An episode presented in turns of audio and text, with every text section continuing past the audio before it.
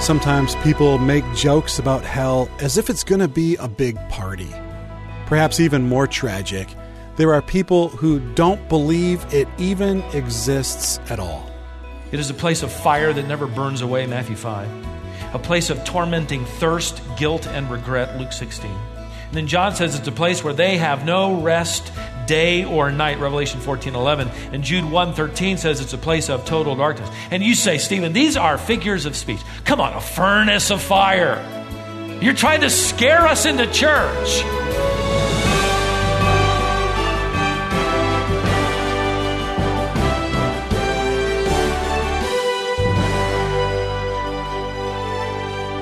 As Christians, we talk about God's gift of eternal life, and rightfully so. But we need to remember that every person who ever lived will exist forever. Here on Wisdom for the Heart, Stephen is working through a series called Is Hell for Real? Well, it is for real. And even though it's an unpleasant topic, we need to talk about it because the Bible talks about it. Stephen will be taking you to Revelation chapter 20 today. He's calling the lesson you're about to hear Farewell to Hope. Stay with us. One of the most widely followed financial crimes in recent history involved Bernie Madoff, who had amassed so many millions. In fact, for decades, he'd been a leader on Wall Street, an impressive businessman who'd given millions to charities, university endowments, social causes, most importantly, his investors.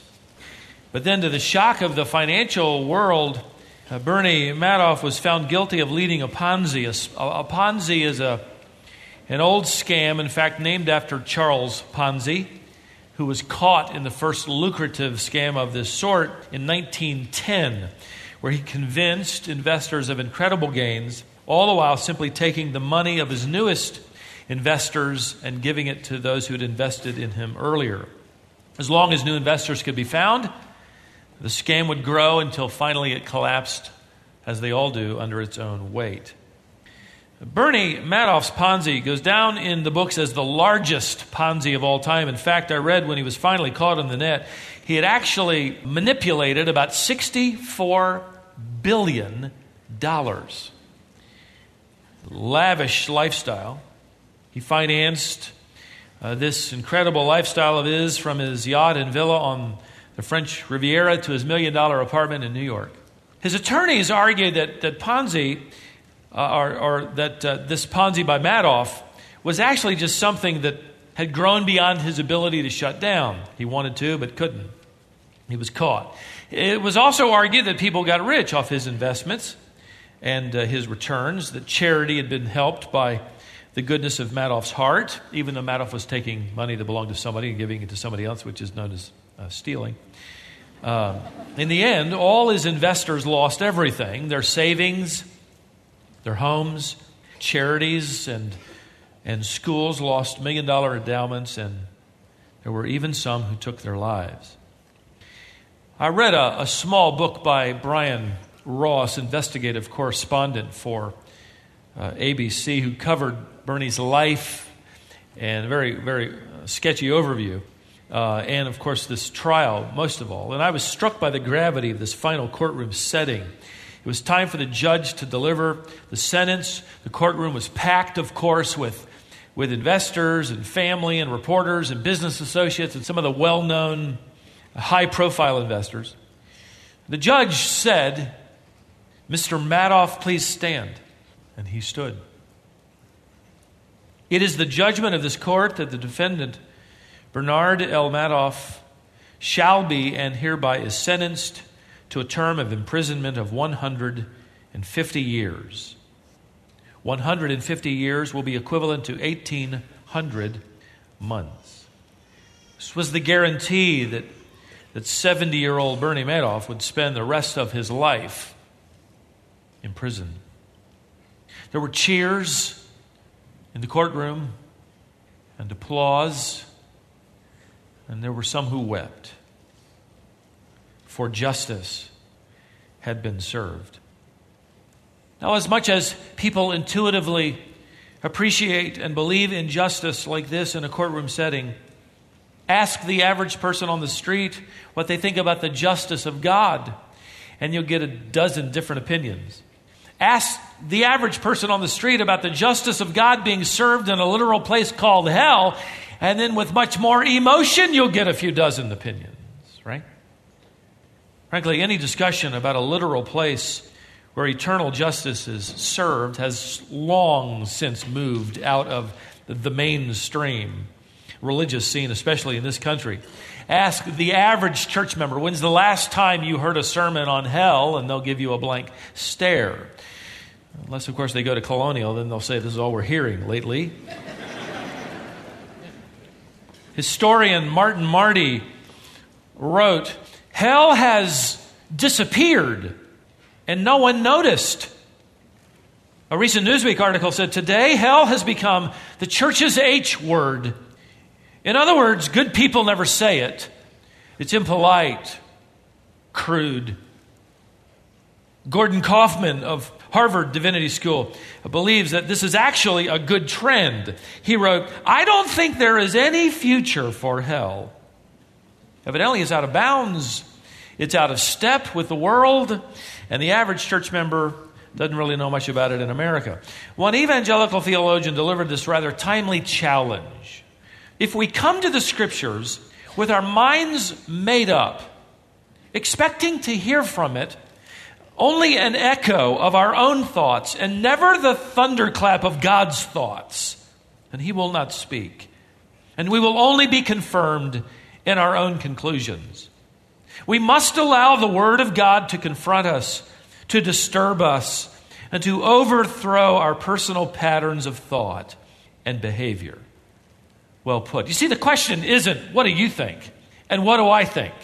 How do we feel about hell? That's not the question. The question is, what does God say about the subject? And guess what? He has actually said an awful lot about this place called hell. In fact, more than we might even imagine. When the rather well known North Carolina evangelist, born and bred here and had the accent to match, Vance Havner, if you've ever heard him, he's now with the Lord, been with the Lord for years. When he was beginning his, his ministry, he pastored a country church, and there was a farmer who didn't like his preaching on hell. And so after one particular service, he, he came up to Havner and he said, Why don't you preach about the meek and lowly Jesus? Havner replied, Well, that's where I got my information about hell. and it's true. Ladies and gentlemen, the shocking truth is the fact that nearly every single New Testament reference to eternal punishment in hell comes from the lips of Jesus Christ. As if to imply that this place is so terrible that no human being can be depended upon to describe it, to speak of it but the Creator who delivers to us the news to share with our world that this place is real. According to the Bible, there is a coming judgment and eternal consignment in the lake of fire. But before that, there is this judgment. Before that sentence is delivered, this judgment that we have been studying. If you have your Bibles at Revelation chapter 20, I've divided that last paragraph, perhaps the most overlooked paragraph in all the Bible, into four sections. The first section was this unforgettable setting. Then I saw a great white throne and him who sat upon it, from whose presence earth and heaven fled away, and no place was found for them. We studied this terrifying moment where everything will be, will be changed, the universe exploding, literally fleeing, reconstructed at some later time after this courtroom setting. But here will the world of unbelievers stand. This is the judgment of unbelievers. The judgment of believers has already taken place. We call it the Bema seat. It's a place not to determine whether or not you get into heaven, but your rewards for how you've lived in faithfulness to God on earth. This is the judgment for unbelievers. And they will be confronted with the truth they denied and dismissed as they stand before God, and they will virtually stand here alone. no defender, no advocate, for they denied the gospel they had heard or seen, the gospel of conscience, the gospel of creation, and or the gospel of Christ. Here they stand in his presence. Like Madoff did before his judge, so all of the world of unbelievers will be standing before the great white throne. And they will be found guilty. God for them will not be some cosmic therapist, not some grandfatherly figure who will say, There, there. He will be the holy and righteous judge. Then we listened in on the what we call the unavoidable summons. Verse 12 records, And I saw the dead, the great and the small, standing before the throne. This is a, very clear then when he says great and small. He's talking about those who are impressive and important and well connected. And these are the emperors, the dictators who didn't know God through Christ. These are the, these are the movers and shakers of the planet. These people mattered, and the small are there. The ground is equal, level. The small, meaning the insignificant. And yet they had enough pride in themselves to reject Creator God. We notice, thirdly, this undeniable standard. Verse 12 goes on to say the books were opened, and another book was opened, which is the book of life. And the dead were judged from the things which were written in the books according to their deeds. Now, I mentioned that I would say more about the purpose of these books being opened, not to determine whether or not they are in hell or be sent to hell forever, but to determine the level of punishment they will receive. And so let me say just a few things about that. Everyone here before this great white throne will suffer in hell, but not all will suffer to the same degree in hell. Jesus Christ, again, is the one who delivers the truth. Jesus, when he sent his 12 disciples on a preaching ministry expedition, Matthew's gospel records Christ telling them, quote, Whoever does not receive you, that is, they don't heed your words, as you go out of that house or that city, shake the dust off your feet. Truly, I say to you, it will be more tolerable for the land of Sodom and Gomorrah in the day of judgment than for that city. Matthew 10, 14, and 15. Jesus also warned the hypocrites in his audience, the scribes and religious leaders, he said, who like to walk around in long robes, who like respectful greetings in the marketplaces, and chief seats in the synagogues, and places of honor at banquets, who for appearance's sake, and that's the key phrase, it's all a, it's all a scam in religious terms, who for appearance's sake offer long prayers, these will receive greater judgment. Matthew 12, 38 to 40. In Luke's gospel, the Lord made a distinction between the punishment of two servants when he said, The servant who knew the master's will and did not act in accordance with his will will receive many lashes. This is a reference to eternal judgment and punishment. But the one who did not know it, but committed deeds worthy of a flogging, that is, he still violated the will of his master, will receive but few. Luke 12, 47 and 48.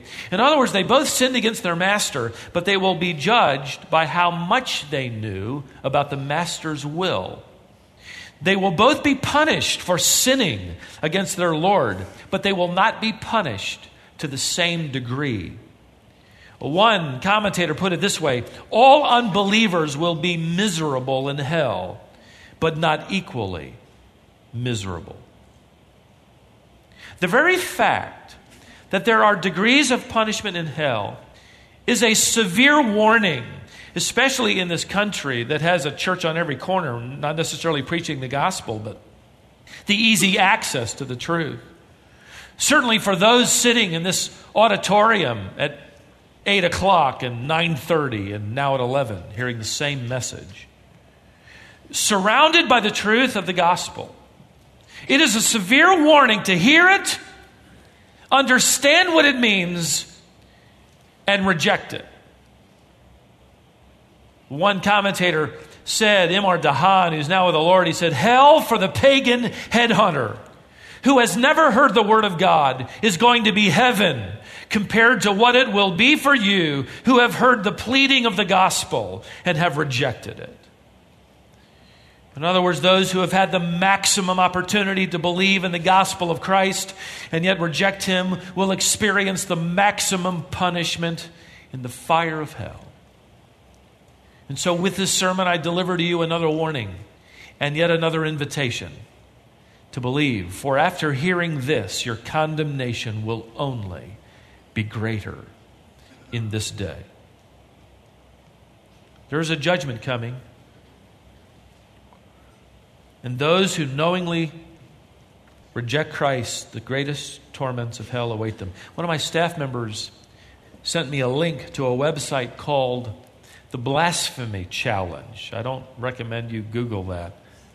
The Blasphemy Challenge, in which the, the designers of this website encouraged people to take them up on the challenge and deny the existence of God the Spirit. They incorrectly assume that blaspheming against the Holy Spirit, that is simply denying his existence, is in some unique way unpardonable. Frankly, every sin is unpardonable unless you go to Christ and ask him for pardon, right? Unless you go to the cross. You can't remember every sin, but you go to the cross and you ask him to forgive your sin and your sinfulness. And he doesn't pay for 99.99% of them. And oh, that one over there, yeah, that's, that's the one I, I didn't die for. No, he died for them all. Well, they incorrectly, in fact, to the horror of their thinking, they incorrectly misinterpret that and say, well, if we then verbally deny the existence of the Holy Spirit, then that will consign us irredeemably to hell. So take the challenge. They ask that individuals video their response. They have to log in and download it to this site. And I went to the archives and watched in horror one person after another. Finally, I stopped. Many of them teenagers, 20s and 30s, who verbally said, We deny the existence of the Holy Spirit. In fact, one young man propped his either his iPhone or his camera on something so that it shot upward, and he stood back, and behind him was a church. And he said, I'm standing here front of a church accepting this challenge. He said, I deny the existence of the Holy Spirit. And then he walked forward and leaned down toward his camera and he said, And I am not afraid. Taking pride in their blasphemy, their condemnation will only be that much greater. And I wondered if they knew it, but according to this text, those statements will be brought forward as evidence of the guilt and the justness of God's sentence. Now, when will they give an account? Well, John tells us here in this opening courtroom scene where the books are open. So you have an unforgettable setting, an unavoidable summons, an undeniable standard as these books are opened and the actions and secrets and, and uh, words and deeds. We talked about the different kinds of books that this could represent in our last study together, will all be judged against the perfect holy standard of God. In the fourth and final uh, division of our exposition of this paragraph, John now shows us the terrible delivery of an unpardonable sentence. God the, the Son opens one more book. Notice the middle part of verse 12. And books were opened, and another book was opened, which is the book of life. Look down at verse 15. And if anyone's name was not found written in the book of life, he was thrown into the lake of fire. So the only book that we're given uh, the title uh, to is this last book, the book of life. So after presenting the books, the evidence, God the Son, we know it's God the Son because Jesus Christ said uh, that the Father has delivered the right to judge the world to the Son, John 5 17 and 22. So, so Christ now, as it were, leans forward and opens one more volume, one more book. It is effectively the register of heaven, the names of everyone who've been born again who've come by faith to Christ alone. This is the register of the citizens of, of heaven. This is not a book of church affiliation. Okay? This isn't a book of church membership. Nobody steps forward and says, hey, wait a second. I'm a Baptist and I've been baptized. Or I'm a Catholic and I, I've been catechized. Or I'm a, I'm a Methodist and I've been uh, mesmerized or whatever. Nobody's going to step forward and, and say that because Jesus did not say, believe on the church and thou shalt be saved. Nobody's going to step forward and say, well, you know, I didn't want to be one of the hypocrites. I wanted to get my life right. I wanted to be, be the man before I place my faith. God did not say, believe on yourself and thou shalt be saved. He said, believe on the Lord Jesus and thou shalt be saved. And to that Philippian jailer whose household also believed and heard, all that night baptized. Their names entered then in the book of, of life. So John writes God the Son is opening this book. He is allowing the court, then the implication would be just as he's allowed the evidence of the other books to be at the disposal of those standing before him, that one standing before him has access to it. Maybe Jesus Christ shows them, not so much whose names are here, but the fact that their name is not. Maybe someone will come up and say, no, no, no, wait a second here. It should be right about here. There's my grandmother's name. There's my father's name. Wait, it, it skips a generation. That, that, should, that should be where my name is. But it isn't there. Truthfully, everyone would say, I knew my name wasn't written here. In fact, I've seen all the evidence. I didn't need it anyway, but you've confronted me with the undeniable truth. I had no interest in you. I had no interest in being in your kingdom. I had no interest in you being my king. The only kingdom I cared about was the kingdom of earth. The only king I cared about was me. And to them, Christ will deliver then what they would admit as just and right. It is this eternal sentence of banishment from the king and his kingdom. Verse 15 says again, look there, if anyone's name was not found written in the book of life, note, he was thrown into the lake of fire. Now, now that is so clear that is so undeniably horrifying that people immediately shift into high gear. I mean, we've got to find a way to maneuver around this paragraph, especially the last phrase, because we kind of like the Bible. And we'd like to think we sort of like God. So that can't be what he means. There, has got to be something more manageable something a little more comforting, something less severe, something less eternal. In fact, if you notice, just before verse 15, the last part of verse 14, John writes, This is the second death, the lake of fire. And that phrase has given rise to one of the more popular maneuverings around the truth of Scripture. And I'll give you two of them very quickly. The first is annihilationism. Tough word. But it is a view that the souls of the unredeemed are not eternally damned, they are eventually annihilated, exterminated, terminated in the fires of hell, depending on how bad they were, depending on how bad they, they acted. Really bad people live a lot longer in hell before poof. People who are really good, you know, just never heard the gospel of Christ, just a second or two and gone. Well, John called it, I just showed you, the second death. That, that must mean to cease existing. Well, let me give you an answer. The Bible actually speaks of two different kinds of death physical and spiritual death. In fact, the word death here, thanatos refers to the separation of the material, what you see, and the immaterial, that which I really am that you can't see. The immaterial is soul and spirit. In other words, death, if I were to die before I finish this sermon, there will be a separation between my body and my soul. My body, you'll bury, you'll plan a wonderful uh, uh, uh, funeral, I hope, and, uh, and lots of nice things will be said that I'm sure I'm fully deserving of, and then you'll gather in the cafe to eat potato salad and go home and talk about the next pastor, okay? That's how it'll work.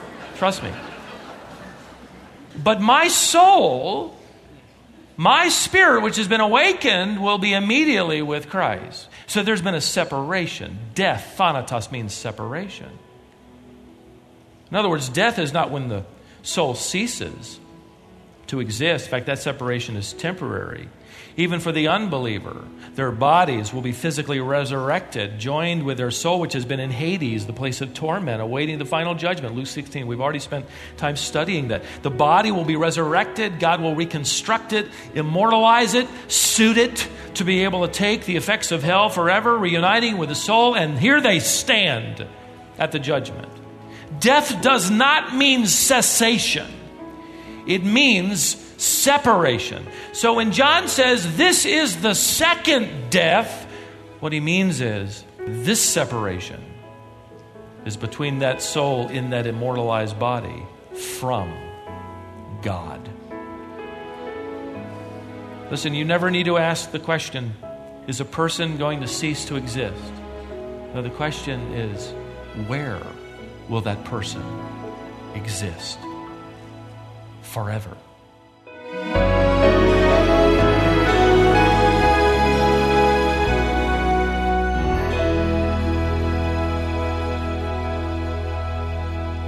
Here on Wisdom for the Heart, we're committed to teaching verse by verse through books of the Bible. And sometimes that brings us to unpleasant topics, like the topic of hell. But it's in the Bible because God wants us to know about it. Now, there's more to this lesson, but our time is running short, so we need to stop right here for today. We're going to bring you the conclusion to this message on our next broadcast. You're listening to Stephen Davey, our Bible teacher here on Wisdom for the Heart. If you missed a portion of today's lesson and would like to hear the whole thing, we've posted it to our website, wisdomonline.org. Before we end our time for today, I want to remind you about our app. The Wisdom International app will work with your smartphone, your tablet, or a smart TV. It's free to install and use, and it's a great companion for your personal Bible study. We're glad you joined us today, and I invite you back for the conclusion to this lesson at this same time tomorrow here on Wisdom for the Heart.